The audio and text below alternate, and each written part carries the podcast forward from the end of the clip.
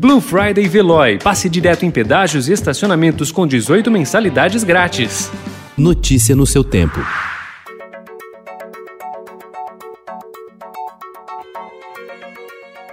Olá, seja bem-vindo. Hoje é terça-feira, 24 de novembro de 2020. Eu sou Gustavo Toledo, ao meu lado, Alessandra Romano. E estes são os principais destaques do jornal Estado de São Paulo. Uma das candidatas a conter a Covid-19 no Brasil, a vacina que está sendo desenvolvida pela Universidade de Oxford, em parceria com o laboratório AstraZeneca, alcançou eficácia de até 90% na fase de testes, segundo o anúncio feito ontem.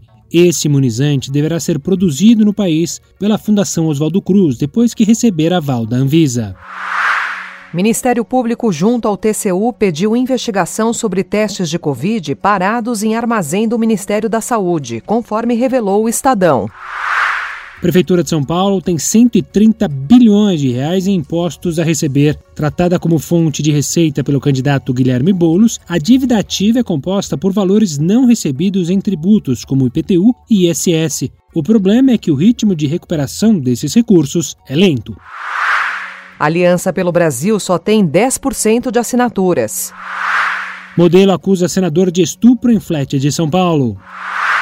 Presidente eleito dos Estados Unidos privilegia a diversidade na formação de sua equipe. Joe Biden anunciou os nomes para a política externa e estratégia de segurança nacional. A lista tem duas mulheres e um imigrante, todos defensores do multilateralismo.